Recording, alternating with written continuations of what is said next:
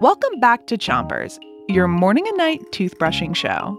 Start brushing on the top of your mouth on one side and make sure to brush the inside, outside, and chewing side of each tooth. Three, two, one, brush.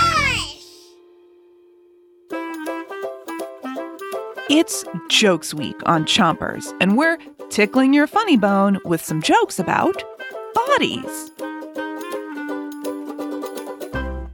Why were the hands in a bad mood? Why? They just weren't feeling it.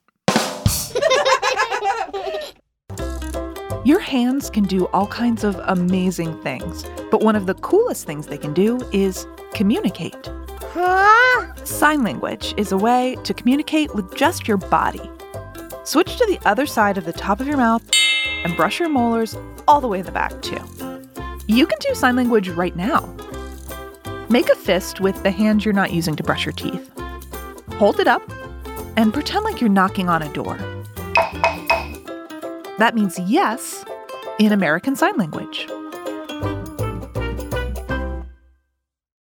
Here's your next joke Why did the marathon runner go to the doctor? Why? She had a runny nose. Switch your brushing to the bottom of your mouth and make little circles around each tooth. Your nose has three main functions it helps you breathe, smell, and taste.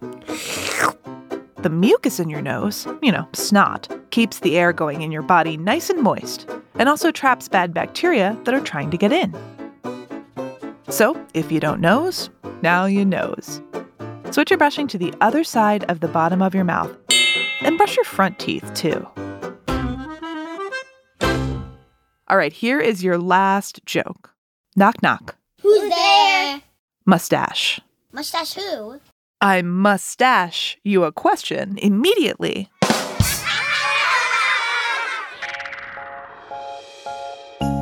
Okay, you're all done brushing. Now it's time to Three, two, one, stay.